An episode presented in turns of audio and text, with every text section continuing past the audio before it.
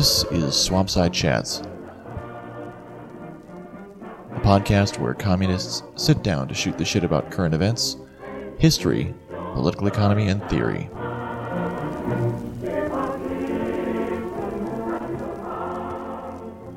This episode, we conclude our reading and discussion of The Logic of Political Survival by Bruce Bueno de Mesquita, Alastair Smith, Randolph M. Siverson, and James D.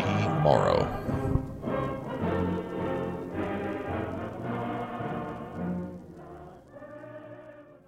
Okay, so to review, uh, just a broad overview of the framework and some of the key terms. Uh, the, prim- the underlying premise, this entire theory is, of course, that the primary goal of any leader is to remain in power. The components of any polity within like this game framework that they've set up is you have the selectorate, which is those who choose a leader in government. Uh, you have the sort of uh, in the dictator's handbook they split this to include a nominal and real selectorate. Like the nominal would be any person who has some legal say in choosing the leader. The real selectorate would be the group that actually chooses the leader. And then along with the selectorate, you have the winning coalition. Uh, the winning coalition is the group of essential supporters without whom the leader would be finished. Uh, another concept that comes into play, especially in this second half of the book, is affinity, uh, which is the idea that there are bonds between leaders and followers that can be used to anticipate each other's future loyalty. Uh, the key actors in any of this, um, and a set of uh, similar terms that they use. So you have interchangeables, and they don't use this in this book, but it's later sort of added to the overall theory. You have interchangeables, who are nominal selectors, influentials, who are real selectors, and essentials, which is another term for anybody in the winning coalition. Um, and the three essential decisions of any leader are one, to choose a tax rate that generates revenue and that influences how hard people work, two, to spend the revenue in a manner designed to help remain in power, particularly by maintaining support among members of their winning coalition, and then three, to provide various mixes of private and public goods. Um, and so in this section where we pick up in chapter six, they talk. We get into a lot of questions about essentially war. That'll that'll also come up, um, especially in nine as well. And this section also covers broader, I guess, questions of what the incentives are of people who seek to overturn these systems and how things can sort of revert to normality. And it bumps into a lot of things like how these different systems interact and how what they call like small W systems, their very existence is sometimes beneficial beneficial to large W systems. And it, in some ways, it kind of it doesn't bump into the base of their theory, but it bumps into a lot of their prescriptions for what to do. Yeah, W being the uh, winning coalition, right? Yeah, they use they use the term basically like uh, small winning co- small W. The W basically stands for winning coalition. So small winning coalition, and they use large winning coalition, and the size of the selectorate within that seems to be in the way they run these scenarios, the size of the selectorate relative to the winning coalition seems to have more influence and outcomes when the winning coalition is small than the other way around, or maybe they just don't talk about the other way around as much uh, in this half of the book. Yeah, I think overall, the really value of this framework comes out in the second half of the book, probably more because they're doing a lot less setup, and you get to have more discussions that are like informed by the model, but you know, aren't actually formalized. The point of doing the formalization is to get to these discussions, more or less. And I probably should have, you know, took some elementary statistics before I went like super balls deep into like proofs and shit because there's, you know, not much to say about these proofs unless you're going to like work through them like step by step. And you know, was that well, was that a valid inference? link? I mean, a lot of ways, like the the broad takeaways of this, like in many ways, aren't that complicated. They're basically just talking about what like broad incentives are, and sort of as we discussed last time, the theory does seem to work. It seems to work better for explaining the dynamics of small W coalitions than it does of large W coalitions, although it does account for it in some ways. I think probably because large W coalitions, there's got to be an added element of complexity there.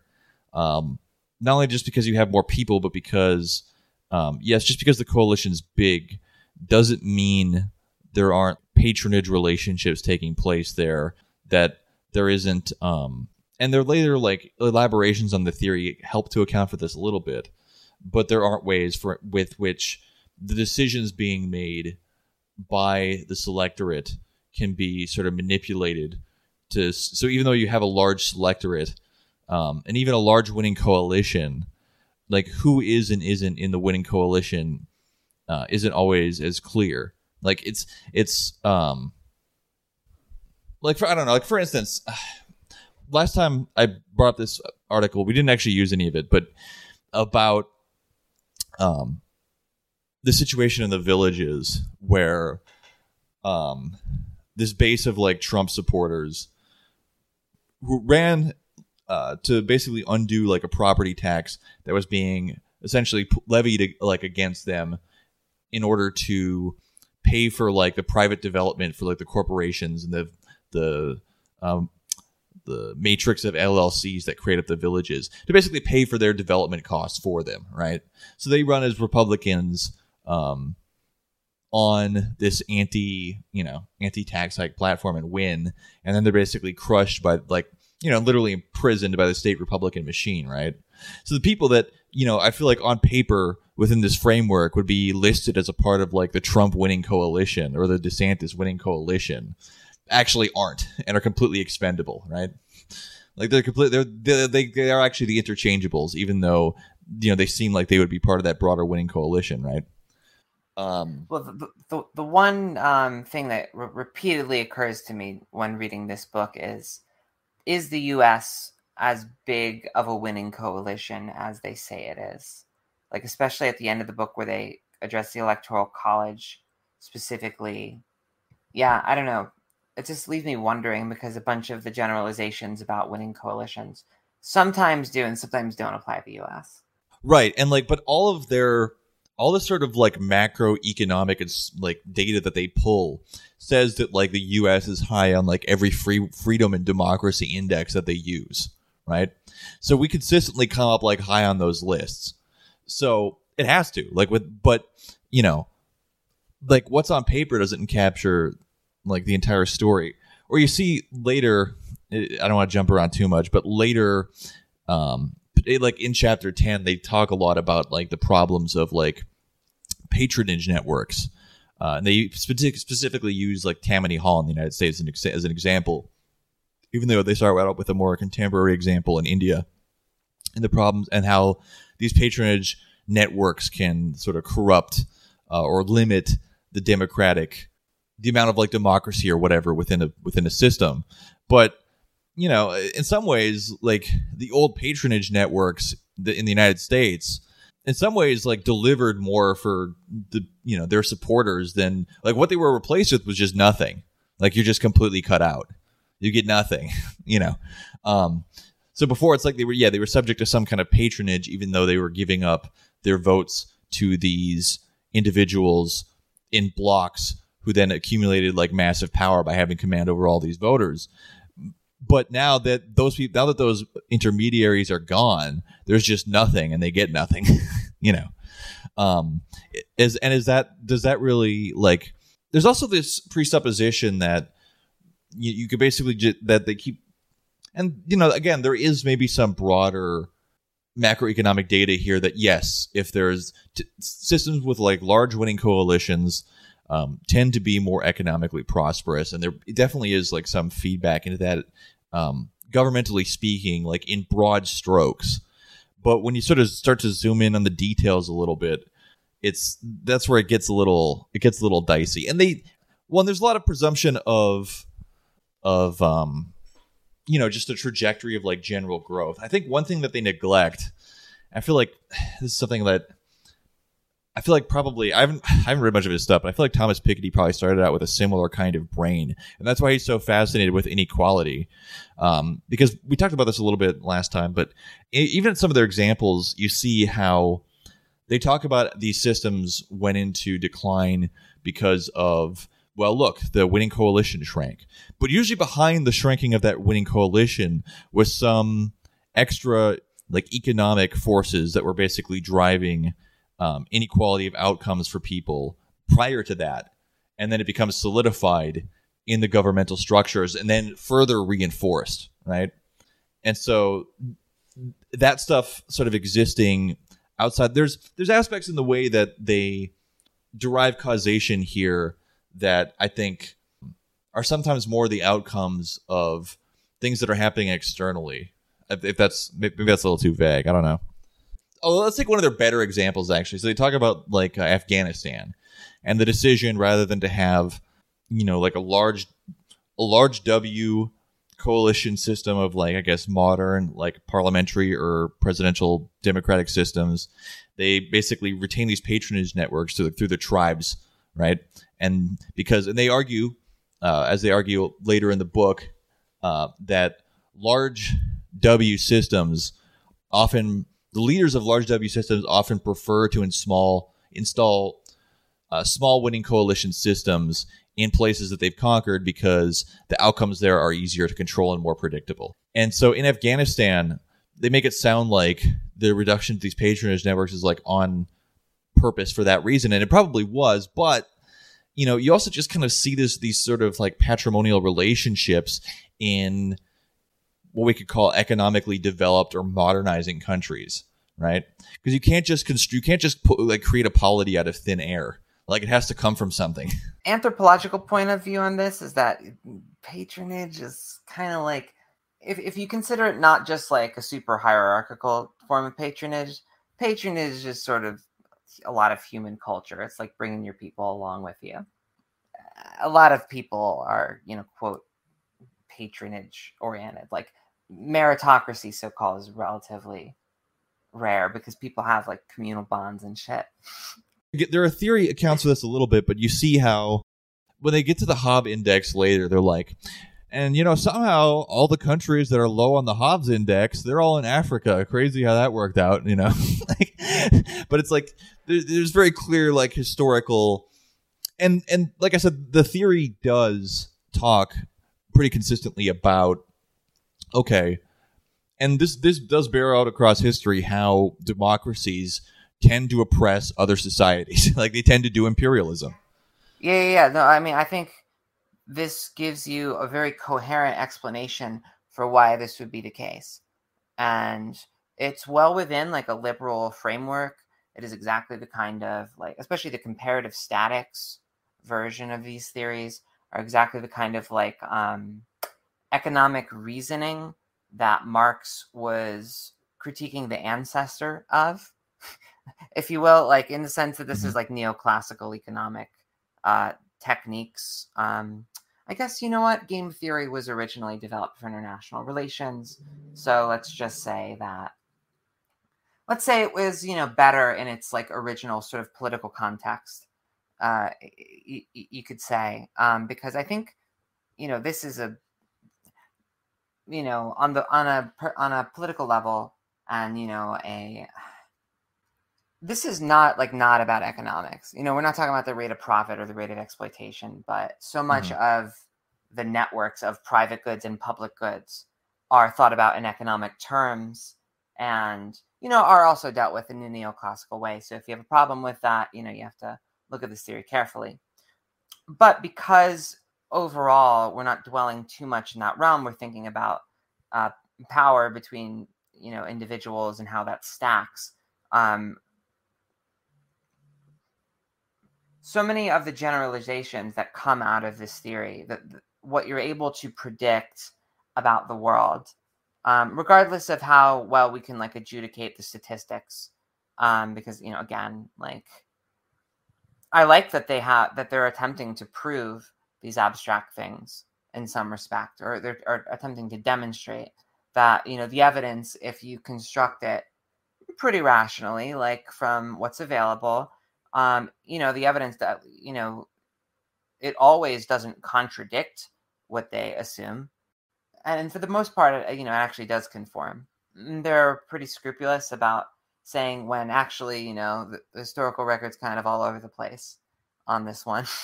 Yeah. um, they're very good about declaring what their assumptions are, and for the most part, like I think a, a lot of the most egregious assumptions were probably in the last half of the book. I mean, a lot of the refrain is basically large winning coalition systems produce are basically incentive the the leaders in large winning coalition syn- systems are incentivized to focus on the production of general public goods because their base of support is so wide that they, they there's not enough for them to basically just do direct like bribing of cronies. Whereas people in small winning coalition systems can do that. They can basically provide just direct private benefits to the supporters. And you know there's there's a graph that they come up to at one point where they basically argue that um, for the people within the winning coalition as you expand the winning coalition their quality of life goes down because the system is still operating on a logic of we're doing payouts to keep people support. And there's less going there's less for them to get because there's less to go around. Um, but as you basically add a larger and larger number to it um, that curve is that valley basically turns around and the line starts to go up um, and it starts to because you arguably you're having a society in which more is invested into public goods so there's more flourishing to everybody and you just live in a better society right and that um, the developmental trap is getting stuck in that point where nobody who is in the winning coalition wants to let go of their privileges, even though it would be for the betterment of society as a whole. Now, again, there's often stuff happening outside of this, uh, beyond just the whims of the people themselves in power. Uh, you know, you have countries that are um, basically stuck being uh, sources uh, of extraction for larger countries, or they're only uh, the only asset they have of comparative advantage on the world market is cheap labor or something like that. Or again, they're just literally subject to colonialism or neo-colonialism, where the people who are even allowed to be in power are going to be uh, people who largely keep the country poor to their own private benefit. Um, so, you know, because if it was simply just a matter of add more people to your coalition and then everything gets better. Well, first of all, it doesn't happen overnight because public goods take a while to yield anything. You know, it's this isn't uh, you know Sim City where you can just like add shit, right? like there's a timeline that happens. Um, but if it was also that simple, you know, you could have just taken this chart to Muammar Gaddafi and said, "Look, once you get here on the line, everything gets even better," you know, and then he'd be like, "Well, you know what? God damn it, you're right." you But, know, but the, the, the model doesn't even assume that that's going to happen. I actually found this book politically way better than the Dictator's Handbook, the kinds of things that they try to advocate for in the Dictator's Handbook. Like uh, a, a lot of what they said about, you know, what people should do in reference to an analysis uh, is is a lot more.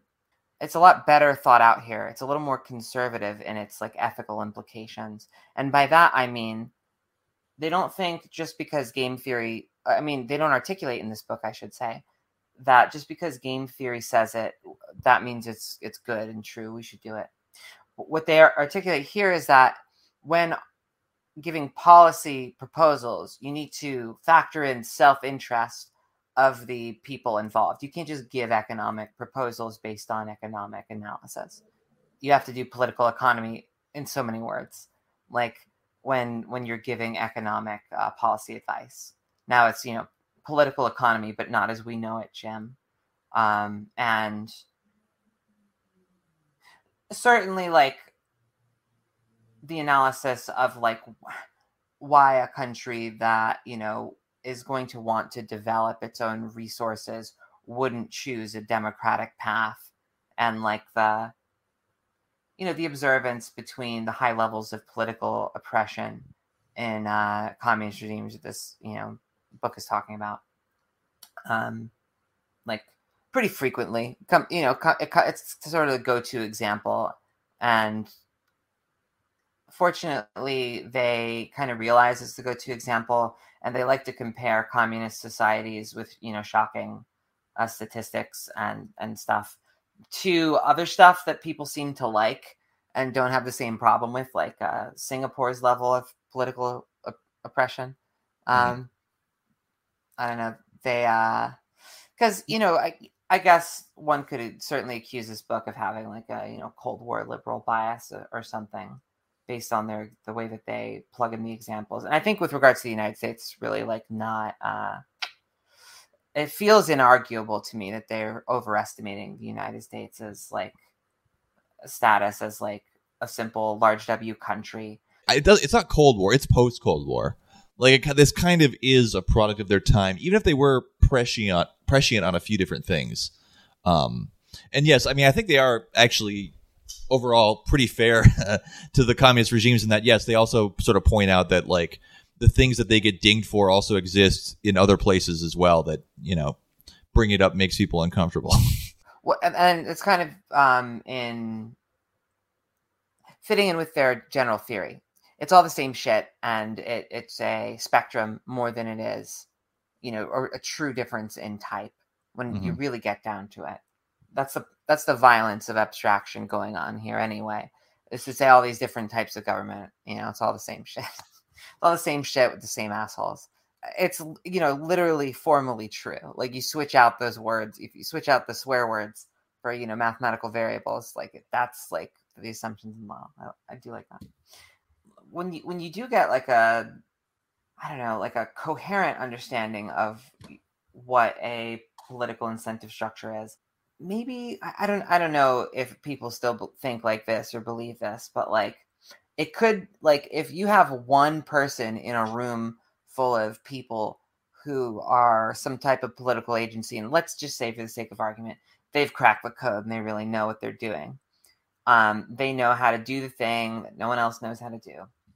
Um, maybe you could like you need like one person in the room to understand these things so they Mm. could at least like push back with some decent like i'm not saying every like every marxist needs to know like how to do mathematical proofs you know but like it would be really useful if ev- every in like every room full of like radicals or whatever like one person would kind of get like a sort of sense of these um generalizations that are, are at least pretty um uh consistent and again can't adjudicate like the statistical test there but the fact that the, that this is like a coherent and internally coherent and with like a high a high bar for internal coherence like mathematical logic is extremely it's like it's fucking it's exhausting. It's like it's inhumanly exhausting. Like you know most people think of it as pretty torturous. And i kind of like it in its element but then when you like you know when you're when i'm looking at some of these proofs i just wish they were formatted differently because i'm just like ah this is this is terrible. This is so overwhelming. I th- no, I think you're right. Like, I think people, it would definitely be uh, very useful to people who, you know, want to look at the project, look at, undertake the project of trying to sort of like crack a new socialist electoralism to under to really understand how it is that like politics works uh, around them, uh, particularly with regards to the incentive structures that are guiding politicians, uh, even in the United States. Um, like it's, it's or, it or is- even or even ju- just how to interact with you know elected officials generally like to be Mhm. able to predict their behavior like uh, right. because we have a problem with that in political commentary like we're always surprised Uh, I guess a, stray thought that this just kind of brought up. I was thinking about the whole like Biden debt ceiling thing or whatever, and how like f- for a second he seemed to think that like that like capital was going to like back him up in these negotiations, and they were just like, no, you have to administer austerity. Like that's your job. I don't know. It, it does seem like something. I don't know. This might be maybe this is off topic. I, but like, it it feels like um because you know, like the old Joe Biden would never have done that before. He would never would have even tried, right? But I think, I think on some level, they're starting to recognize that having a situation where basically the Republicans are basically permanently governing whether they win or not is destabilizing in some way or delegitimizing in some way. like they, they finally have caught up with all of us in the 90s that were like or you know the 2000s that were just like depressed. Like you know how come people didn't vote for john kerry? I think they just figured out why people didn't vote for john kerry right? Like Yeah. you, you can't you you have no muscle you don't want like compare al gore to trump. Hmm just you know people do this all the time. But i kind of wish al gore had gone a little more on the offensive when and i remember feeling this way at the time you know like like like very many problems would not be solved by an al gore presidency but at the very least i i rather doubt al gore would have went into iraq like i think he, he i don't know his incentives are different as like a right wing president, like hmm or uh, you know, as a as a center right president instead of a hard right president. um, like, you know, if, if you really cared about all the things that fucking Al Gore said he cared about, like the envi- let's just put the environment up there, right? Like Mhm. Sure.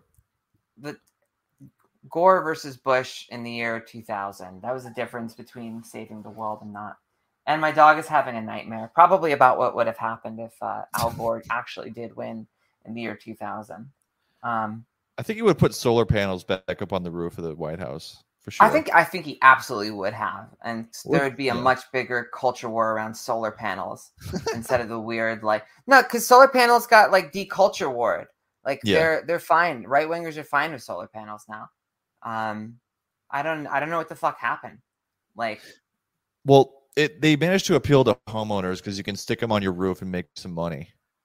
that's true. Yeah, and and you know I don't know. Do you think there's like a right wing like think influencer on like you know AskTube or like whatever third party YouTube they're like forced onto? Uh, do you think someone's like popping Evola? Like they're like Evola popular? There's like a right wing bread tube, you know, where they like try to popularize like old theorists. You do you think there's like like a theorist that kind of thumps that, like a Zoe Baker thumps Malatesta or something like that? I mean, yeah, I mean, but that, that that's that stuff's for like the real freaks, you know. Like, I don't think, you know, because more the, the more like conservative, yeah, the conservative right wing stuff. It, there's more like overlap to the world of like, um, you know, just like hustle culture. I don't see how like Evola fits into that. You know, he's too like old world aristocrat. Like that's for that's for the people who I don't know like that's for like the Rod Dreher types, you know what I mean, or for like the Groyper types, or like that's for like it's not for like I don't know, like Joe Rogan conservatives, if that makes sense. He's the Bordiga of the right. Yeah, but any, I, instead of anyway. being more Leninist than Lenin, he's you know more more fascist than fascism. Um, but yeah, I guess I guess I guess I just brought that up because it's like it's it is, you know, it, it it was entirely predictable because like you know, capital doesn't really care about the, um, you know, stability of the regime necessarily. Like they just want to get what they want, you know. So, it, but the fact that even like turned to them and looked for backup, and then realized, oh yeah, we're here because any coalition that could have evacu- could have uh, backed us up here was evacuated decades ago.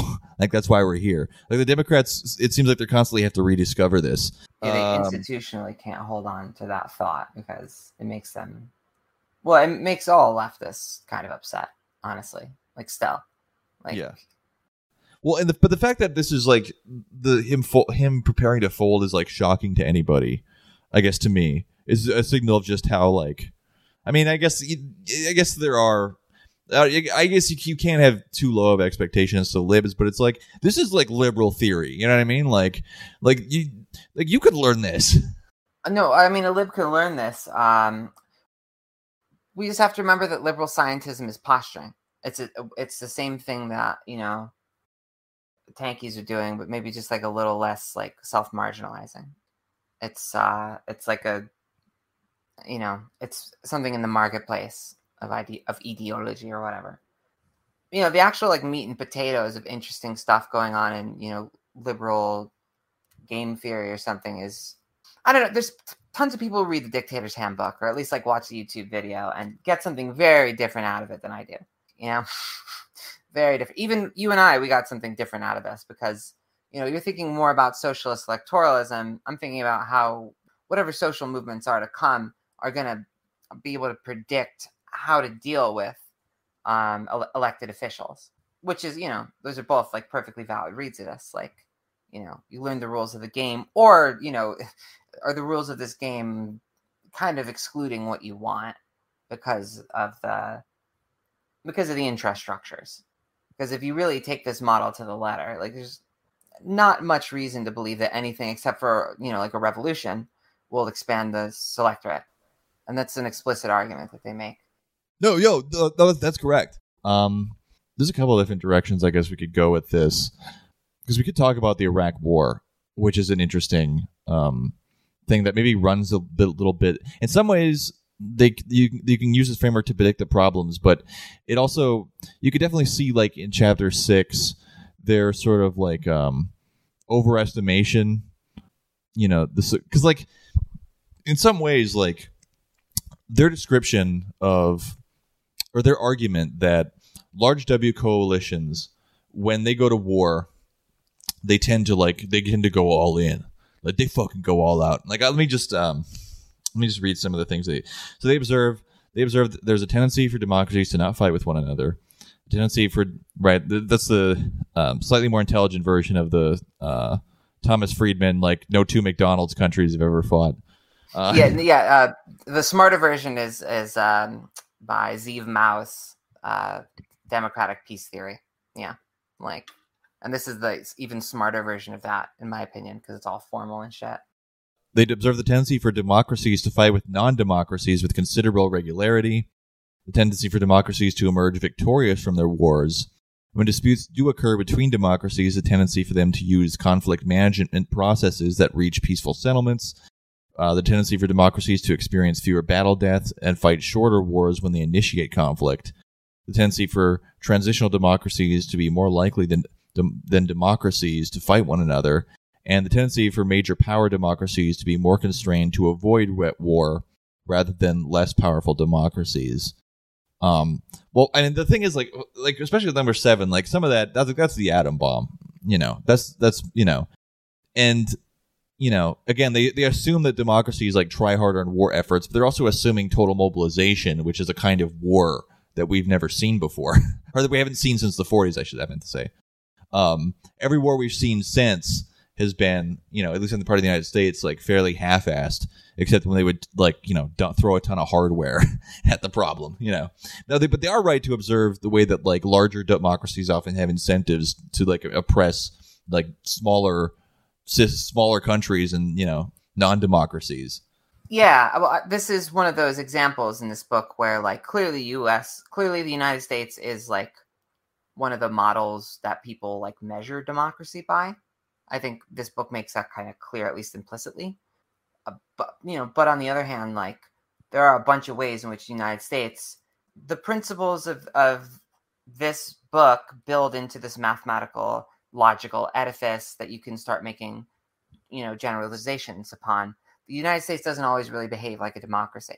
One bit that really stood out to me is in chapter eight, the part about oppression, where it says that you know, in a democracy, it's hard to get it's hard to recruit people from the population you know re- to oppress other citizens so you know on the one hand okay you know if you're a real like nazi and you want to join a branch of the executive you know, the, an executive branch of the government you're probably going to do border po- police right you probably do border patrol maybe if you're around a border state i don't know i think i would imagine but that's kind of not enough for Americans. They can't just be like xenophobic outside. They are Mhm. obsessed with the enemy within as well. Yeah, yeah. No, I mean, it's that, that, pretty easy to find citizens that are willing to oppress other citizens, or, or at the very least, maybe maybe I'm showing my like American goggles, and I don't know how bad things really are because Mhm. it's somehow so much worse than this place where every like fucking 30 seconds or someone someone runs into a school and like kills a bunch of people like i can't really i'm, I'm kind of making fun of that because i guess you know as far as we're at the very least in like the middle when it comes to violence we're not like all the way up top and and like the most violent places we're not all the way in the bottom in the in the least violent places we had like a racial caste system for you know isn't even totally gone at this point. you know, like you can't really say that like about you know, not to mention there's you know there used to be there's a bunch of people living here when we got here. You know, like that's kind of true about every every large W system that exists and a lot of small ones too. Like I don't. Um, yeah, like I, I, well, and I, I feel you know like in the spirit of universality, you know the things that liberal humanists are always talking about. Like you would include those people. yeah, well, that, that was the thing we touched on last time. Like some of their stuff, like they were just like, yeah, the U.S. has like a some ridiculously high number in the democracy index, like prior to the Civil War. it's one of the craziest things I've ever heard. I mean, I, I guess you know, no, no, no, no. Like you, you can't, you can't like rig the scale that bad. Like, but, but you know, you obviously can. Um, any good game theory is going to be submerged in ideology. Like that's just gonna be how it is. Like we can't you can't just pick up things ready made like without critiquing their assumptions. But yeah. you know, pick it up, check it out. Like there's definitely things that we can use. Like, you know, look through the scope for a little while. Yeah. And you can see in some ways how this is like a product of its time as well. Um, because they're like uh they I mean they, they they in one section I think they do a fairly um, they do, I think, make a fairly noble effort to make a case for immigration as a thing that will enhance a polity. Because the more people you bring in, the more you're enhancing um, the size of the winning coalition. Uh, presumably, if they're gonna, if there's a path them to get cut into a, like a winning coalition, and that will also increase the number of public goods. Which, by the way, that also made me kind of think like it made me think of the whole myth where it's like those Mexicans are coming here to get on welfare, you know. Um, like that may be this may be like the underlying kernel behind the sort of that sort of racist myth. You know what I mean? Like like they will come they'll come here and they'll demand that the system produce public benefits that I'll pay for because I have money. You know? Yeah. Oh yeah. They'll they'll come in here and flood those borders so they'll vote for Democrats. Yeah. get welfare. I mean, like okay, yeah, like, but you you have to give them like a way to get in legally and get citizenship the, the book again infuriatingly uses the United States as like a benchmark for like ease of voting. Like I, I just don't know in what world that's true. Like maybe I'm so sheltered, you know, I've and I realize that things get to an absolute zero somewhere, but I just believe things are like better in some places in the United States. I, I have a hard time believing we're number one when it comes to ease of voting. I don't think that's true. Well, and they, they literally go like, um, these differences in immigration rules provide a partial explanation for the rise in right wing xenophobic movements in Germany and France, but their relative absence in the United Kingdom and United States. Yeah, that's the sentence I'm thinking of, yeah. Yeah. Um, which, you know, I, maybe it could have seemed that way before ICE was created, which is when his book was written. Um, but that definitely, things were not trending uh, in a positive direction with that regard, unfortunately. Um, but there, I mean, there there are other things that you know they seem to basically. There are other predictions that they do get uh, well on. Like there's one they basically predict that, contrary to what a lot of people seem to be convincing themselves at the time, that greater economic prosperity in China will not democratize their political system. Um, so they they they saw that out from where they were standing, and they were right. Let's see they, what else. They, I mean, you can tell from the description of Afghanistan they didn't see that going well. I was also going to say that like Iraq, Iraq also turned out to be like a really good demonstration, um, similar to that example they talked about in Belgium, where okay, yeah, you do have like these large W coalition politics here, but you know, essentially the way they conducted Iraq, it was essentially designed as like a giveaway to like Dick Cheney's friends and cronies. So much so that it literally sabotaged their own efforts to colonize that that country, right? Like you I really don't understand why people are so critical of the anti-Iraq wars. Like some of some of their like very vulgar blood for oil kind of stuff. I don't understand on some level. Like oh, people say it politically failed or whatever, but like the very least it was true. Like here we have mm-hmm. a game theoretical backing for how this was the case. Yeah. like uh pretty pretty sensible way of understanding the world not a conspiracy theory, has actors with interests involved, like the, the mechanisms are well spelled out. this isn't in the realm of like functional speculation. You know, like we are talking about relationships that are fairly well documented. Um,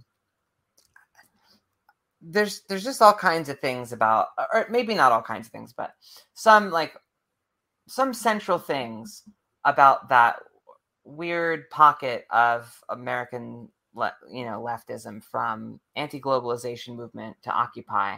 That we all kind of like look down on when we look back on because we're all socialists now. We all have dialectical materialism very it's very advanced. Um but yeah i don't know i guess compared to that like seeing this theory and how it performs makes me think about that time again. And you know at least that decent that particular bit that was you know decent. Maybe we've lost touch with. You can sort of see how and in some ways it still fits within this framework if we're looking at incentives where okay yes because there's voters they have to knit together this coalition of people who regularly vote which is i.e people with some property and old people right? Because everyone else has basically been cut out. Um, but and so on some level they're constrained on things domestically. They like they couldn't just like end social security or whatever you know?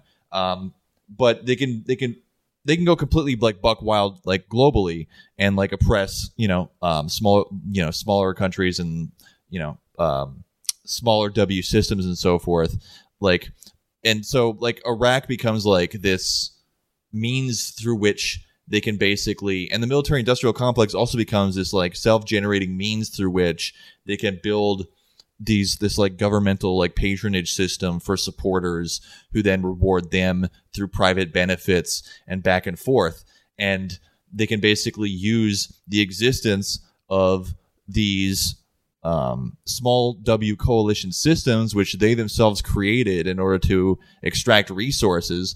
They can use their very immoral nature and this supposed civilizing mission that the United States has to spread democracy abroad to periodically, you know, essentially justify the existence of all of these weapons and all this materials that they that they have to build in order to keep this patronage system going, right? and so you see how at some level when you start to get to a like a macro level and and, and how the American political system works, um, you know, you can see where you know like democracy has very little to do with any of this. And even though like on the all of the sort of macro economic and analytical uh, tables that they present that puts us high at the democracy index even at the highest levels in like a big way there are these very small w dynamics taking place even within it.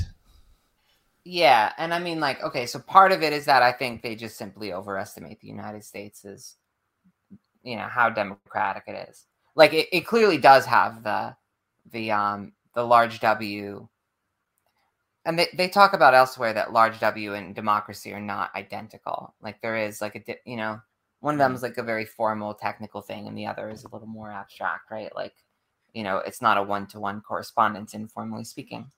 Um, but that um, big W systems. What were we talking about? I was I was um I was explaining to listeners how the military industrial complex works. Yeah. Now there's, one, yeah, now there's one candidate who's standing up to it. His name is Robert F. Kennedy. sorry, Junior. Sorry. Oh.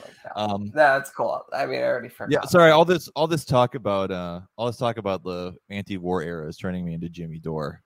We just need to bring we just need to bring back that libertarian left-wing alliance. You know, we got to get the paleocons, libertarians, the anarchists, and the trade unions all back into a united front against uh against the war machine. That was, that was part of its undoing, of course. is that it like, you know, buddied up Yeah. with Alex Jones, come on, put put down all that crazy talk. Let's let's get let's get back to work. Let's get back to doing the good work. I mean, like if if I look, you know, if I think like it's amazing to me that people that think that left unity is a bad idea will then go on to try to do like unity with an even more like Yeah, sus group of people, like to put it lightly. yeah. Like like that's gonna work. I mean, yeah. It- I mean, they, that's they- not they ju- being anti-political or, or whatever. I was I was ma- I was trying to make some point about uh, big W coalitions. Oh yeah, the United States definitely fits the bill of a big W coalition when it comes to you know public goods and you know performance specifically with regards to economic growth being you know a big indicator of success or or being you know much more important than um than it is in some governments. And i guess i'm trying to tease apart whether that is because again governments uh they differ more by like degree than by you know type in the sense that you're going to have these patrimonial dynamics throughout all governments. It's just that you know they're minimized in some of them. Or whether it's you know just more pronounced to me in the united states because the united states is just systematically distorted in its representation in this literature. I mean the presence of freedom house you know is a red flag in the sense of the word like Mhm. um and you wonder like what other kind of sources are drawing from and you know what you don't know about the sources. Just the regular critical questions that you ask as a statistician or as a critical theorist. Like where they you know where, they- where they're getting this stuff from? As a data scientist i should say perhaps. I, I have a hard time like judging sometimes where the discrepancies in expectation are coming from in regards to that you know is it like a problem of the framework is it a problem of any kind of mathematical framework trying to interact with historical entities that are nonlinear like inherently um or is it like I think that's some of it. You would have to you would have to model for imperialism. You'd have to model basically for the coexistence of like these large democracies around like these smaller polities, and and like or or more economically weak other country. You'd have to you would basically have to model for that on some level. And so how, you just got you have to you have to like connect this up to an international relations layer yes, and have the inter the internal bits of the polities you know scale up and have those games right. because, Because that I'm is saying, that is like kind of what's good about the war chapters is you Right. know that is what happens they kind of they kind of do that a little bit like and they do again they follow through the implications of their own theory in the sense that they they do admit like yeah democracies just do that. Like you know it's not fake democracy when you go and oppress like other countries. Like oftentimes democracies will directly choose to do this because there are incentives in place for them to do, to do so. Um but it, it i guess that what's what creates a little mental dissonance reading it is when they then sort of turn around and argue for um demanding political reform from small W coalition systems in exchange for like life saving medicine or like food in a, during a natural disaster. Well, if you know, if if it was never in the interest of the larger systems to do that in the first place, why would they do that? It seems like you're just handing them like an excuse to, you know, to just let people starve. like that's that's what's so strange. Like some of their some of the the prescri- and you're right, they do it less in this book than they do in the Dictator's Handbook. Although I do think that they there are some theoretical elaborations that happen in the Dictator's Handbook that maybe like paper over some of the problems that come to when it comes to examining some of like the you could say like actually existing democracies. Um, that but that- you, you could you could you could use some of the stuff like actual you know actual and real selectorate to talk about you know some of the problems of scale and hierarchy that they that they get at in this book like Mhm. yeah like That's that's what I'm saying. I do want to talk a little bit about you know you know me like I've always I'm a fan of sortition. Let's minimize. Let's just minimize voting altogether and just make shit like jury duty. You know what I mean? Um, and that comes up at one point in their discussion, and they, they talk a little bit about Athens, but they seem very like sortition skeptical because much the same reason that they're actually in a, in a certain section. I didn't write down which one it was. It happened in front of me, but they talk about the problems that come with uh, term limits, right? And how there are at towards the end of the term, there's like massive incentives to be um, essentially corrupt, you know, and, and just and to start acting like essentially, um, you know, like a like a not like a dictator, but like uh like somebody who's yeah like uh, just doling out private, you know, private incentives and being primarily politically driven by keeping your winning coalitions like private goods intact, more so than being invested in the public interest. Which, Right. You know, And you could which see that recently you- with- this is this this happens in systems where they would otherwise be invested in the private interest because it's I'm sorry, invested in the public interest and in provision of public goods because their electoral fate is tied to it.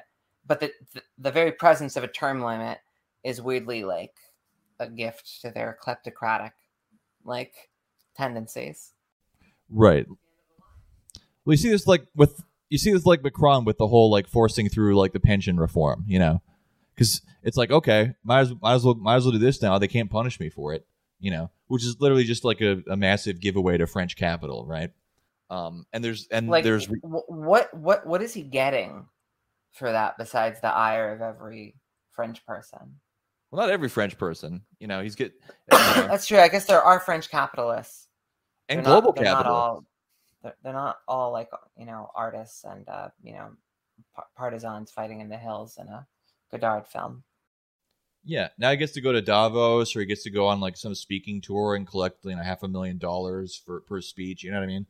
Like that's just furnishing all the all the private benefits that you get on the back end when you get out of these things. You think you think he'll be run out of the country and he can like move to Miami? Nah. I mean, that would be funny though. That would that would be very that would be very funny. I don't know. He, he could be next to that guy that, that was trying to be uh he's trying to be president of um I can't I can't remember his name though. Uh, Juan Guaido. Guaido, yeah. But also Bolsonaro for a Juan while. and Guaido could be na- neighbors. Oh yeah, Bolsonaro. He was in he was just in Orlando. He was just living in in Orlando McMansion. Wow. Literally, literally destroying the lungs of the earth to live the lifestyle of like a jet ski dealership owner.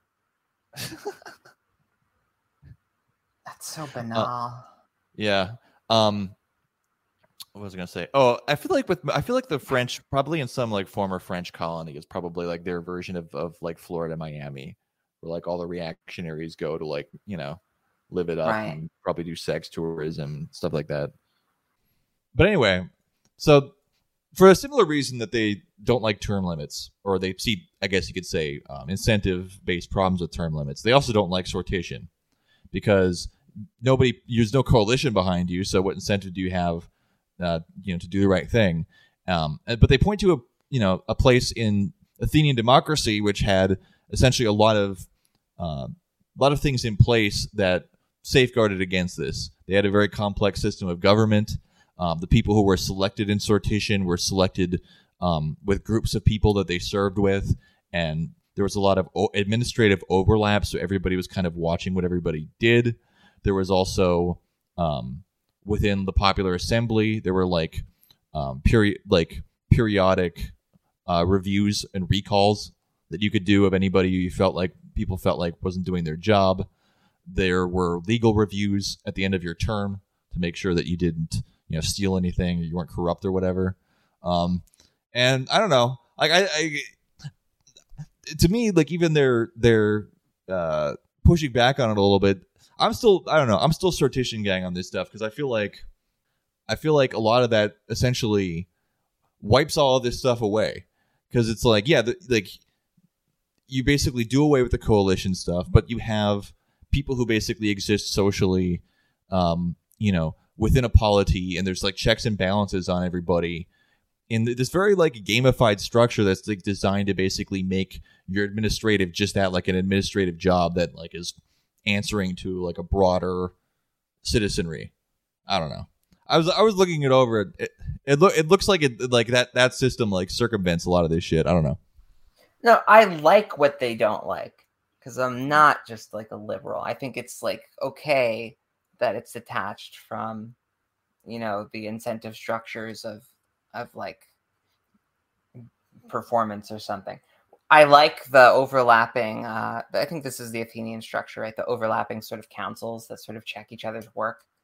Um, like, you know, you you probably just have to like fucking discuss it and you know make you know kind of like look into it so that people can i guess mutual uh, there is you know potential for mutually slacking off i suppose but if you have enough i guess i don't know yeah i wonder how i wonder how that like maps out i wonder how many people have tried a you know game theory of the athenian constitution or something Yeah. Um. Well, I was thinking about this how like, um, because in some ways, like, elections like really are the per- perfect for game theory as an as an approach. Because you know like it, there's the whole old like uh, game theoretical model of like um, you know two different people um, in isolation like making decisions about what to do that affects the other person you know? And like that's kind of what like voting is right? You go in a booth you're by yourself no one sees what you're doing you know? you are you are the little Punnett Square agent. Like you yeah. are the, the, the, the sim, you know, and you have like two levers. And so you can be out in the world like, you know, yes, in this house, Black Lives Matter, love is love, blah, blah, blah. And you can get in there and be like, I don't like taxes though, so fuck this shit. You know what I mean? Like um and it's it's it's kind of funny because like I, I heard this guy talking about how like one of the problems with like when the Bernie campaign lost and they were like seeking concessions from the Democratic Party, one of the things they got rid of um, wanted asked to get rid of was caucuses in, in favor of primaries because primaries you get more voters so it's more democratic. But caucuses was where they always won. Like bernie always won in the caucuses. And if you think about it it's because in a caucus you're there with a bunch of other people you know they see what you're doing. You're having a conversation and talking with people and making a decision together collectively right you're not in a booth or by yourself mailing something out in order to like in a structure that is like designed to maximize your own sense of self-interest right so i feel like like at a molecular level to get beyond like this game theoretical incentive structure like you need democracy to be like a communal social activity Right. And instead of being this like isolated, you know, little Punnett Square rational actor activity, which, you know, I guess, you know, gets to our overall view of electoral activity, which I, you know, sounds like we share, that it's, you know, not the essence of democracy that it seems like. And the fact that we're kind of hung up on elections as the standard of democracy just points to like how short the world has fallen of the lofty expectations of egalitarian projections and hopes Mhm. um and like but you know in a certain like rationalist sense i guess like if you know or even in in an historical sense if you want to appeal to the authority of aristotle if, if western if western philosophy canon really matters to you like one of the finest minds uh, you know, saw uh, the quintessence of democracy not as elections, which you know, I thought was or were aristocratic. Um, you know, you know, he saw the uh, saw sortition as as you know essentially the, the building block of a democracy. And in some sense, the fact that we are essentially having this like conversation between Hobbes and Machiavelli here, you know, should be fairly depressing for anyone to the left of Machiavelli. but you know, this is essentially the conversation we're still having. You know, for better or for worse, and unless we want it to go real bad, we have to engage with it. I don't know. I, I guess we could keep doing like irony poisoned, like uh, you know, dirtbag left stuff. Maybe get some money from Spiked. You know, like i think the well on of that is Ru- kind of dry Rupert Murdoch. You think so? No, man. I mean, there's there's always more people doing it seem right? bored with it now the people doing it are like burned out husks of human beings now. Like they are Yeah. pretty, they're disturbing. Like there's a part of there's like a part of me that died years ago that feels bad for them. You know, like it's not, I don't feel it anymore, but I know that I would have felt bad for them at some point. Yeah, when, yeah, I don't know. Talk about political incentive structures. I would really like, you know, some political incentive structure theory on the smaller scale for the kind of isolated, you know, activities that we do as media people. Um, because maybe there's like kind of similar generalizations that could be made uh, that would help orient sincere political actors, you know, egalitarians, communists that, you know, want to make the world better and need to know what to expect from media people because I think I approached commie media with like uh pretty naively, you know, without much of a sense of how like deceptive people are like and the way deception works online in particular like in the sort of like debate strategy like I've, I've heard there's like this video called the ship of theseus that talks about how you know right-wing reactionaries can change a conversation by switching out the parts like and just introducing you know things bit by bit and they sort of can you know transform a space into a reactionary space. And i think like the whole internet has like suffered from being you know terminally um, maybe it's just because they're online for three years or god i don't know. Um i don't have any proximate explanations for this but you know. The the intensification of brain worms like political brain worms i'm not saying it was ever really good but like seems to have hit a critical mass with the kind of musk era of twitter where like I've always really thought of Twitter as pretty reactionary, even though it has had a sort of left wing reputation. I had seen it turn a number of people pretty reactionary, like, uh, and, and you know, I, I was thinking right reactionary for the most part. Yes, there are Stalinists and stuff, but you know, it was really notable that there were like Nazis there for a while. I guess those people always existed, I think the evidence is kind of in that there are more Nazis now because of the internet. Well, yeah, because before it was basically turning like discourse into a Candy Crush game you play on your phone. So you can just imagine what the like negative incentives are. But now they basically essentially give in pay to win mechanics to like the dumbest, shittiest people on earth. right? And so it sucks now. I mean, it sucked before, but it really sucks now. It's yeah, the only thing that's better are those little warnings on like those little like political like community notes. check warnings. I love the I love the community notes. Like it's usually on right wing content. There was like uh one time there's a community notes on this guy who like photoshopped his face and make himself look like a Chad. But you know, he, he had the classic like he had all the classic like features that people think look weak, of course. Um and so they put a community note on on his page. Yeah, I saw that. I mean, that's yeah, lovely. He he, he face um, himself. Yeah. Yeah, like uh and the um which you know, of course, like I, I support I support his uh his right to get gender affirming face surgery. Um well, I mean, as far as media goes, like as soon as my screenplay gets picked up, I'm fucking done with this podcasting shit. Like, Yo, it. do it. Do like all my favorite like podcasters are like just you know waiting for that screenplay to pop off. As soon as my Star Wars sequel rewrites get put through, right? Like as soon as Dave and John like get rid of that bitch and uh, remove Lucasfilm oh, yeah. from her controlling grip. See, right now, oh Lucasfilm God. is a small this, this... W coalition system, right?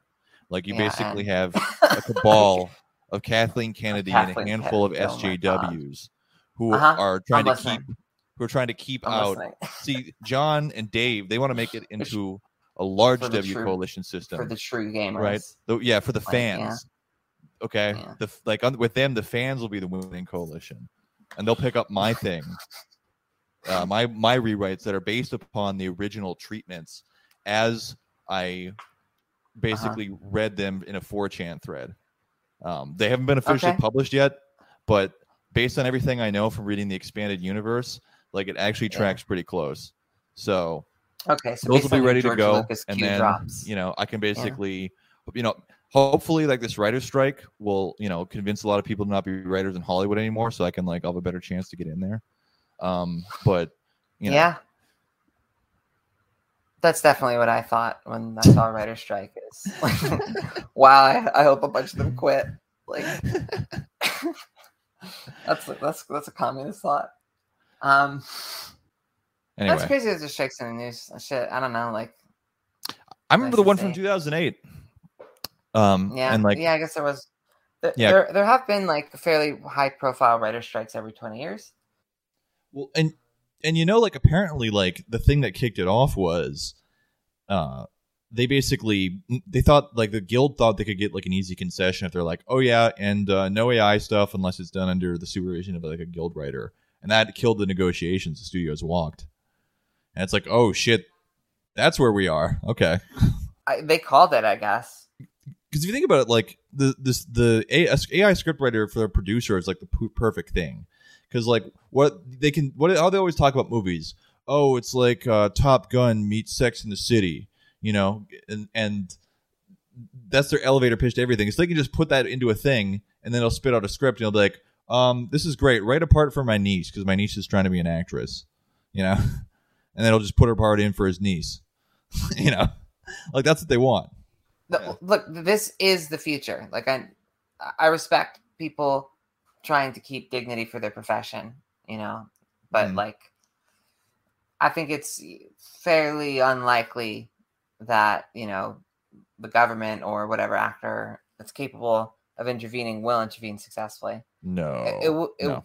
like the fact that the studios walked when the studios, you know, if the studios the studios could have cooperated in a way where they phase it in over, you know, a period of years, basically. Like, um, I wonder if the unions would have went along with that. I think a lot of unions like would have essentially because it would be in their short, medium term interests, maybe not their long term interests. Like, anyway, like those days are gone. Those days yeah. of class compromise are gone. Like, sorry, Compact Mag. Like, yeah, look, tripartism was never going to happen in this, in this place. No, sir. Yeah, I use us as getting. Uh, let's say get us getting rid of all the guns. You know, culturally, like I, I don't know. Like I wonder what wonder what the uh, Hobbesian index is. You know, did you catch that one of the metrics was radios per square meter because he's trying to figure out like nasty, brutal, solitary, and short. Which one I never remember solitary in that quote radios. Like that seems very time bound. Oh yeah, that's. I mean, I guess now, I guess now it would be like cell phones. I suppose Smart, smartphones. Smartphones, and yeah, and, and once they got those into Africa, and, everything got better. Can you believe it? Yeah, well, you know, it definitely makes you feel less existentially alone, doesn't it? Yeah. Doesn't it? Doesn't it? No, I, I don't know. Like, I don't know if that's like a good measure of solitary. I mean, yeah, I don't know what's a better proxy. It's cute though. It's very cute to turn like an old classical, like you know, political science quote into an index like that. Like it's yeah. pretty. It's very cheeky. Like, do we scale or do we have like a low Hobbes scale by this measure? Even though you know we have like elementary school shootings every month. Yeah, I guess I guess you'd have to see how this updates for the the contemporary reality. Because I do kind of feel like the the sort of part of the intangible difference of being in like a different country is kind of feeling the level of you know subsistence and like social just the social expectations cultural expectations like sort of economic expectations of everyone around you like that's part of that thing that's maybe overall intangible but you can kind of grasp little corners of it here and there like that of what it's like to be somewhere else. You just went to like three different countries, right? You know what I'm talking about. Yeah. Yeah, I mean the the future's in the east. I think honestly, that's what I, that was my takeaway. Yeah, you visited London, uh, pa- Paris, to- and Tokyo. Paris and Tokyo. Yeah. Okay. And Tokyo by a mile. Oh yeah, not, yeah, not even close. You were happy to go back to Florida when you were in uh, England. Yeah, that's how bad it was. Yeah, I was like, you know what? Actually, where I'm from is not that bad. But like when I was in Tokyo, I was like, I gotta go back to that shithole. Like this is another like this is a whole different world. Like, yeah, it's how I felt in Barcelona for sure. Yeah. I mean, Tokyo is probably more impressive, but like, I just want to I just want to grill. You know what I mean? I just want to like kick it by the beach and like smoke legal weed and you know. Well, they they actually they actually talk in in this piece about you know how the motivations behind emigration and revolution are very similar. Yeah. yeah. And when people try to use voice in the society and they can't, they leave. I mean, that's how we even that's how we got like the sort of traces of like midwestern like sewer socialism, social democracy you know that we have is the the Germans, you know, basically are like this isn't going to work here, you know, ended up in the Midwest. And that's how you're even getting probably a little bit of the, um, you know, a little bit of the based, uh, slight majority holding Democrats in the Midwest right now, like passing, you know, passing welfare shit at a state level. Yeah, and like the uh, the pro trans stuff of you know minority of like you know this is a trans refuge state kind of laws that are being put forward here and there as a sort of similar move to you know enshrining abortion in the state constitution or something. Yeah. Uh, which you know again if the democrats were like a you know proper leninist party like they tried to restructure themselves around in the 60s um, they would do they would follow their program like they would try to implement their own program they you know wouldn't leave it to like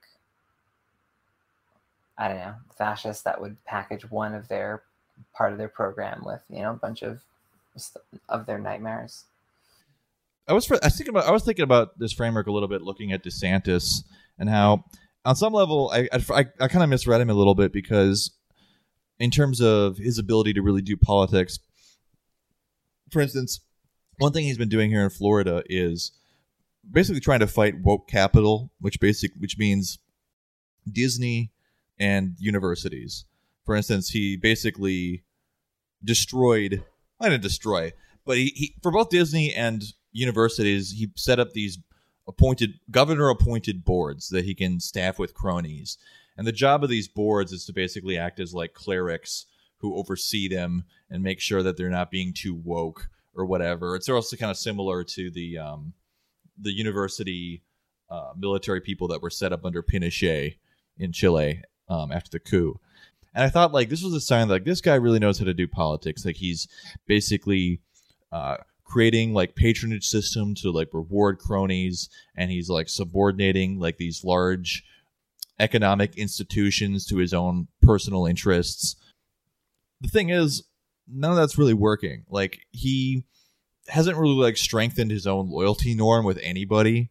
You know in fact it's the, the opposite. A lot of times people meet him and just immediately turn around and endorse trump he seems when he's talking to people outside of like a anything but like a press conference like he seems like he's maybe on the spectrum or something or he's like he has maybe like some kind of social anxiety disorder. Like he's he's he's got like al gore sub al gore levels of like being personable. Um but also like the cultivation of affinity which is something we didn't really talk a lot about in terms of the framework of this text is also another major thing and some and a major part of building power for yourself as a political actor. And it's one that he just does not seem to be good at, like at all.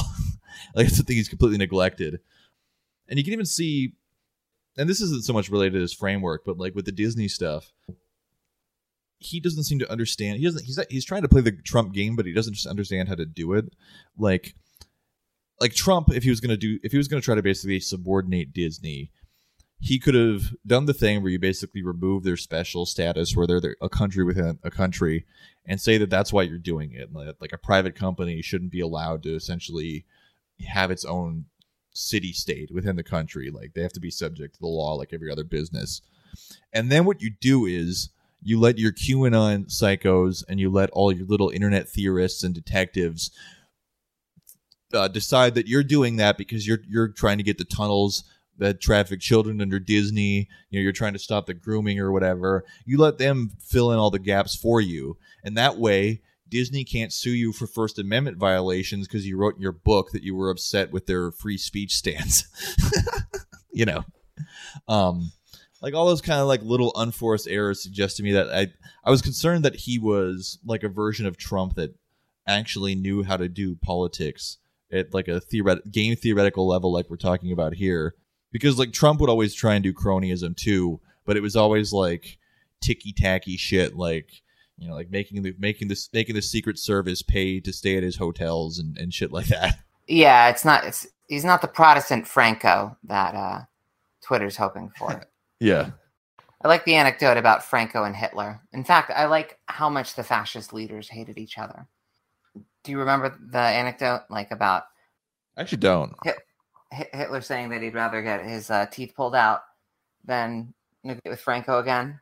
Oh, um, okay, yeah, yeah, yeah. That sounds familiar.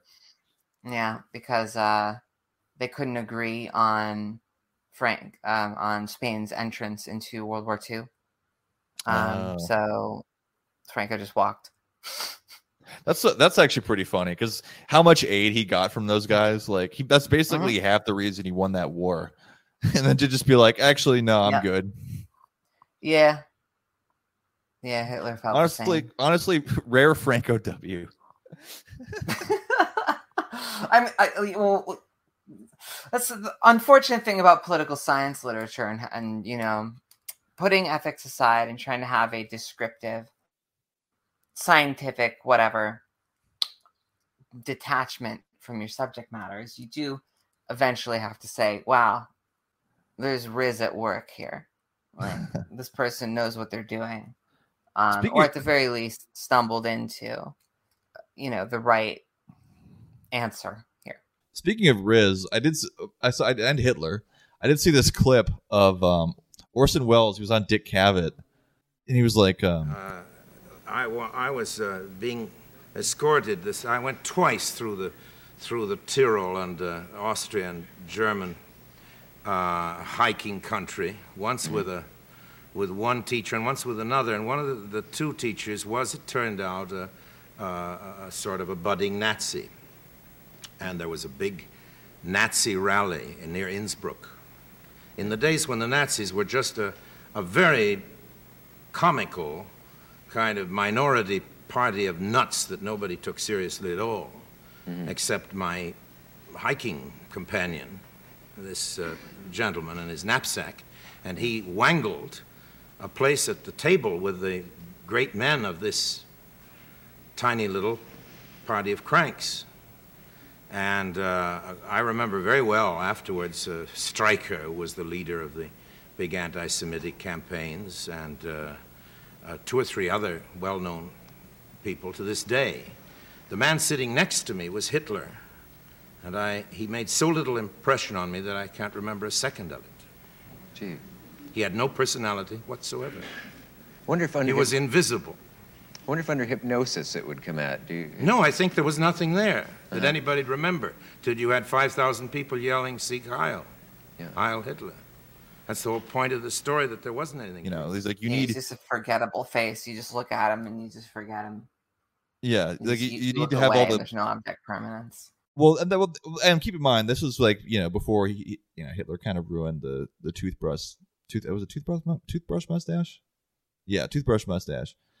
Um, that was still like a thing. People, that was like a still an acceptable fashion or facial grooming choice for men at the time. was it Um, was is, is this like the fedora is this the fedora tragedy kind is of this yeah the tragedy to the fedora farce is that what we're talking about yeah? In spite of like the noble effort of Michael Jordan to take it back in in those like I think it was Hanes commercials. Uh, it's it's still that mustache is still still off the table. But yeah, I- apparently, I like, like- yeah, you just i like the, the black nationalist reason for yeah. rocking the hitler stuff I mean, I, I feel like Michael That is Jordan was that- like, if if anybody can do this, it's me. And maybe maybe if he was doing it while he was still getting rings, you know, when he was still on the Bulls, it right might have- yeah it might have worked. got But away with it more yeah, i have to say michael jordan looks better with the stash than hitler ever did yeah. All right. Well, I think that's. I think we. I think we covered it. we i mean we really could go in more into you know like the theses of chapter 9 chapter 9 is nice because it it summarizes everything in, into theses that it you know provides argumentation for throughout. That's the uh, endogenous changes chapter. Um you know like probably one of the most that's probably i would say one of the more interesting like models in the whole thing in the sense of you know what it says about democracy and imperialism and should just be a part of uh, it should be you know probably incorporated into future like political economy of imperialism. And i kind of wonder how it would interact with some you know attempts to do political economy of imperialism. Um like how do the categories of disenfranchised versus like disenfranchised versus like selectorate seems to be something that should be teased apart. I don't think it is in this book. I think disenfranchised are people that aren't in the. uh, There's there's like a specific way of defining it. I think I forget. I I don't want to like very exact in this book. I don't want to like misrepresent them. Here's the thing about the electoral college. I just remember it being really unsatisfactory. Oh yeah, yeah, yeah. I, well, they talk about it shortly after they discuss um, patronage networks, I believe, and they do basically advocate to get rid of it. So I think that's a pretty, it's a pretty bare minimum. It's bare, yeah, it's totally bare minimum, but like, but they said it would be marginal because it's already a large coalition system, Right. and you know, you know, in so, in a strict sense, it definitely like behaves like it sometimes, but it doesn't behave like it all the time.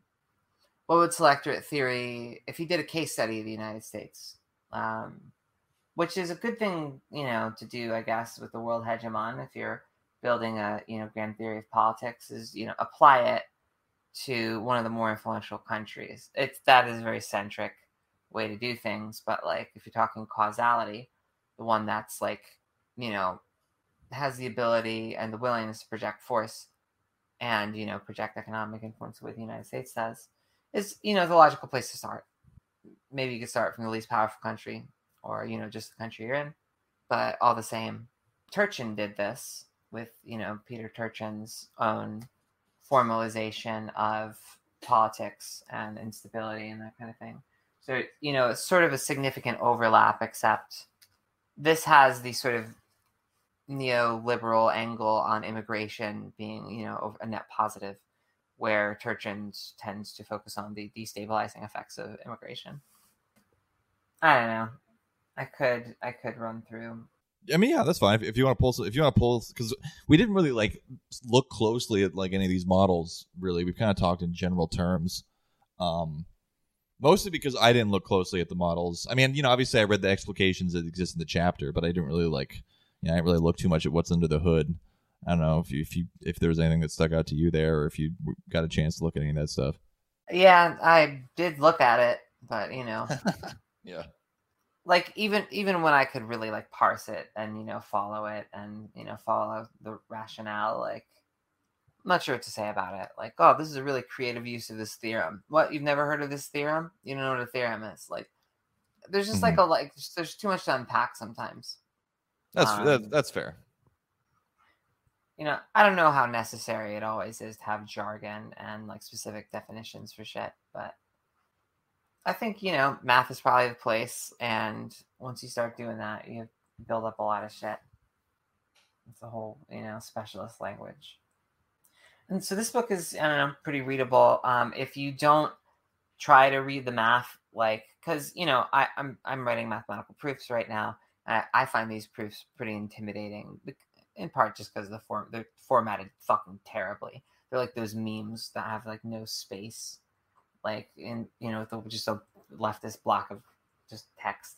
You know what i mean? Like i myself like a nicely formatted meme and i know it make a nicely formatted meme nicely formatted proof.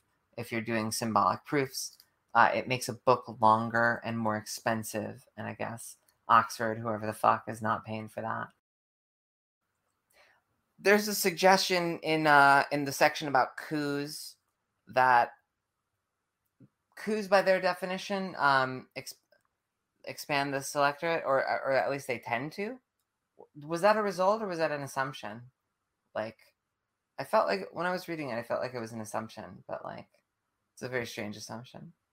And of course we're talking about internal coups like um when, when they're talking about um you know types of political transformations of a regime um protests such as like demonstrations, strikes, riots, um, or you know, like political violence or you know, civil war, revolution. Those are the ways that disenfranchised, who I, I, you know, yeah, the disenfranchised, who I think are outside the selectorate. I don't remember. Get this book today and look it up and let me know. And uh, Yeah. I, I don't remember where they said that.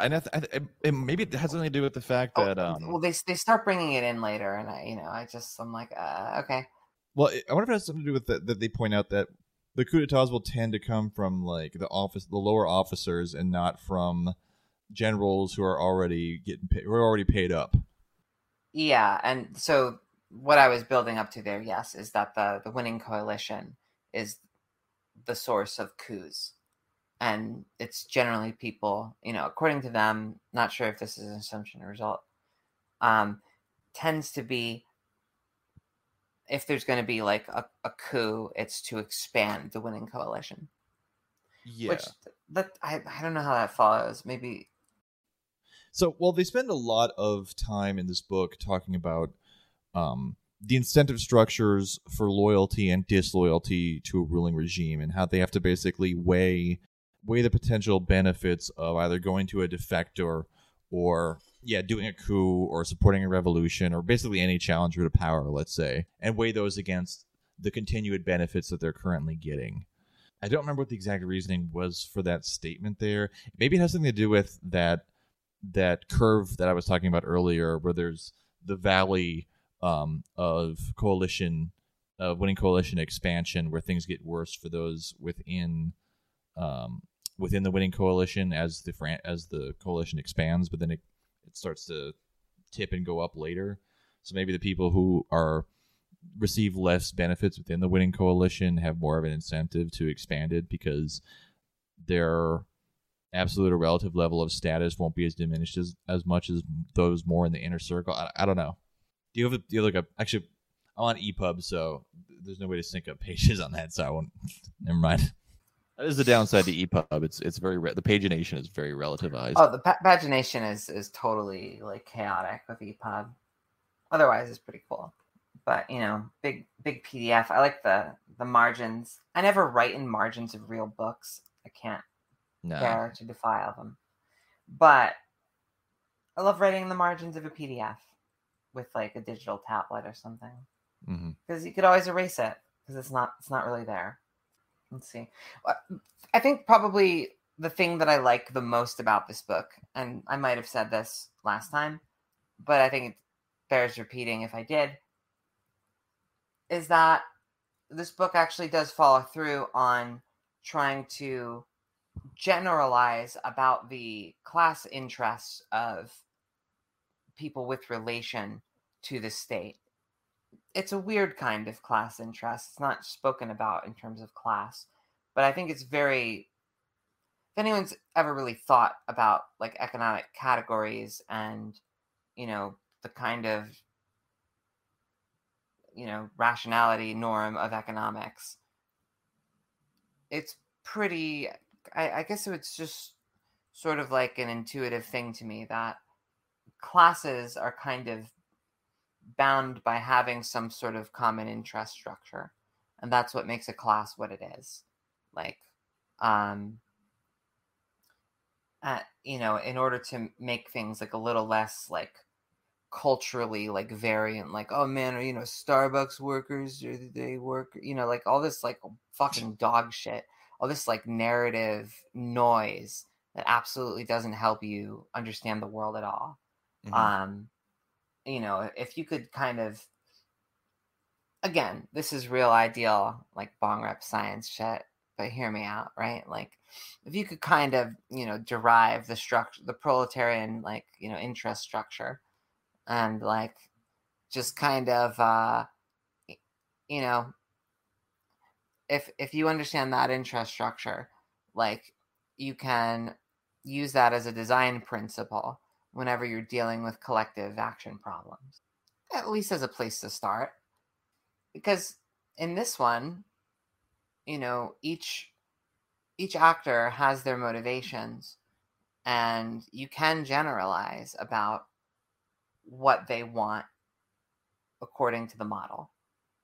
And again you know the model is has like different classes of people depending on the relationship to the leader or the you know are they the leader? Are they not the leader? Are they in the winning coalition? Are they outside of the winning coalition? Are they inside the selectorate? Are they outside the selectorate?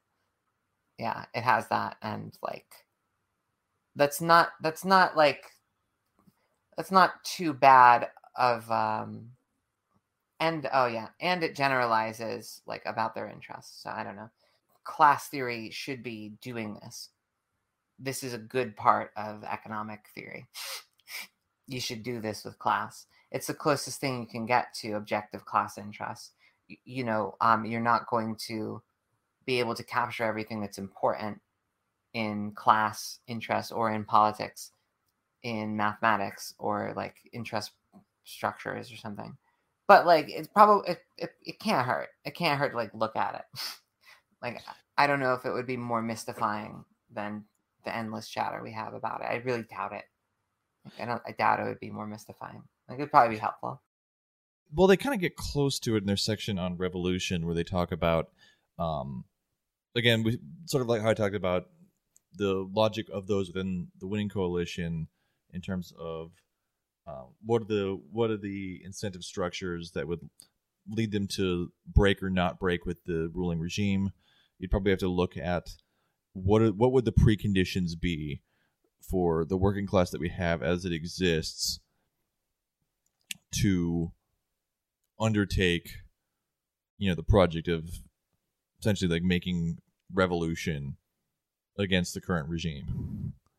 And they they uh, they just don't really talk about that here but i see how you could probably game that out if you had if you had some of the you know some of the factors in laid out oh yeah and we didn't even talk about like the purge stuff Mhm. here like uh there's you know there's a model about you know ex- I, it is related to the the curve the graph curve that you were talking about about whether the winning coalition has an interest in expanding itself or not.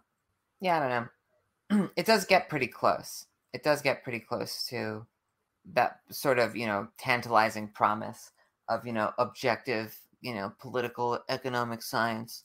But for the most part marx is like critiquing but there's you know that strain of him that he's like kind of hoping to he's kind of hoping to crack the da vinci code.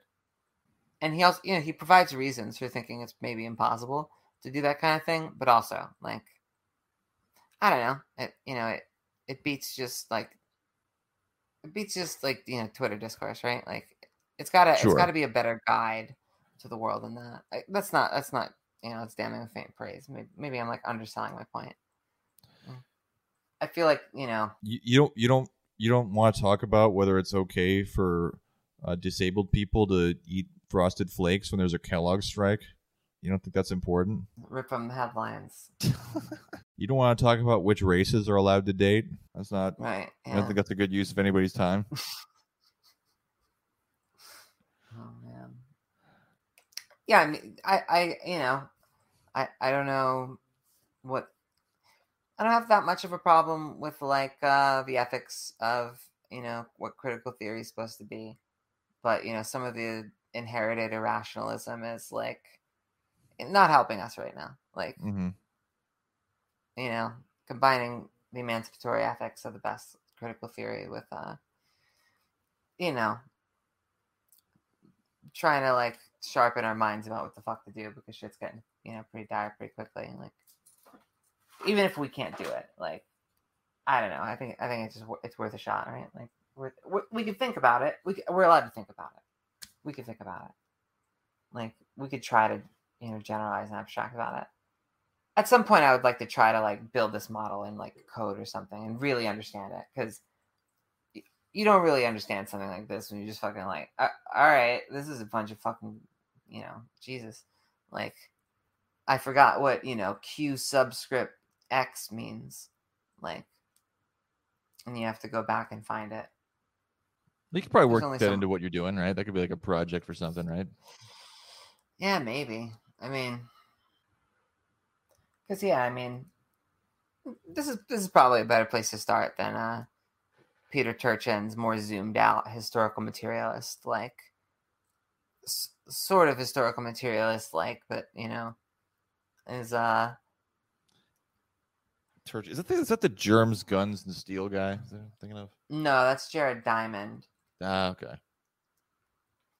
I think I think Turchin's account of prehistory might be yeah, quote prehistory might be Okay. um inspired by Diamond though. And Okay, he's one of the like, founders of- and, and and other you know evolutionary historians. Okay. Oh yeah. Right. Right. Right. Okay. Turchin. Got it. Yeah. Yeah, he's he's the guy with the um a lot of the PMC theorists like him. Yeah, like the right Yeah. wing. The, like, uh, Mr. Mr. Elite Overproduction. yes, yeah. that's him.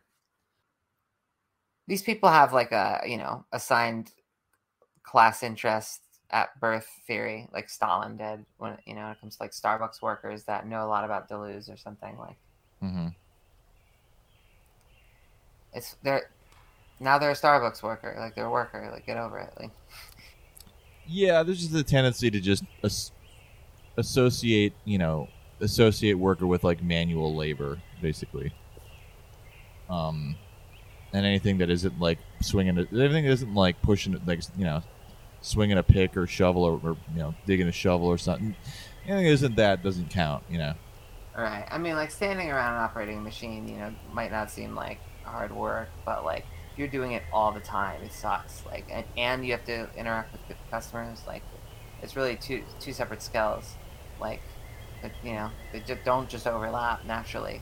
Like, they're Yeah. completely different skill sets.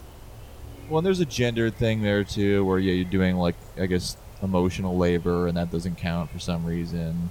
Right. Yeah. It's it's a it's a tip profession as well. yeah, being So, being a you know, working class man is coming home and being, I slave away all day in the factory, and all I ask is that I have a hot meal on the table. You know, Yeah. what do you do all day but hang out with your friends and chirp? You know, that's that's being a, that's Yeah. what being a worker is.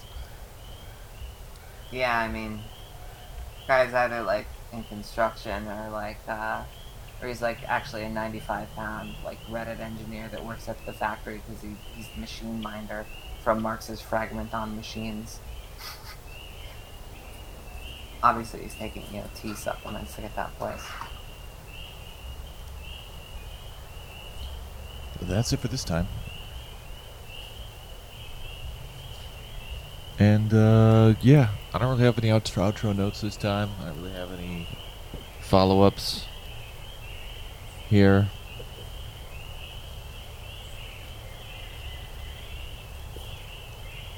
How are you doing? You doing good? Hmm. You keeping busy?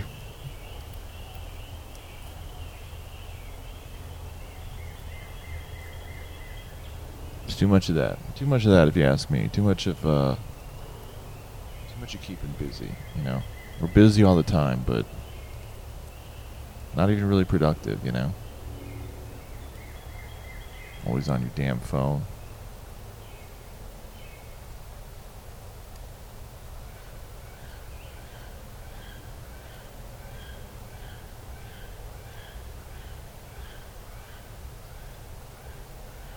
You're worried like maybe COVID like destroyed your brain. You don't even like realize it.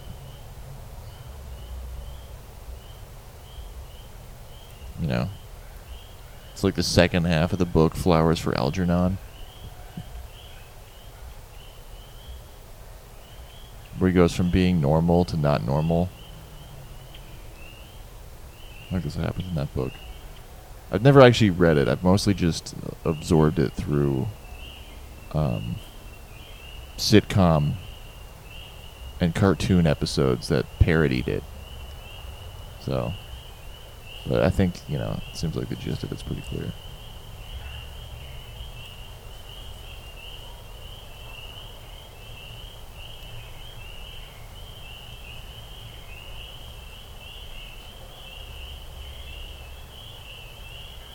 All right. Well, anyway. Till next time.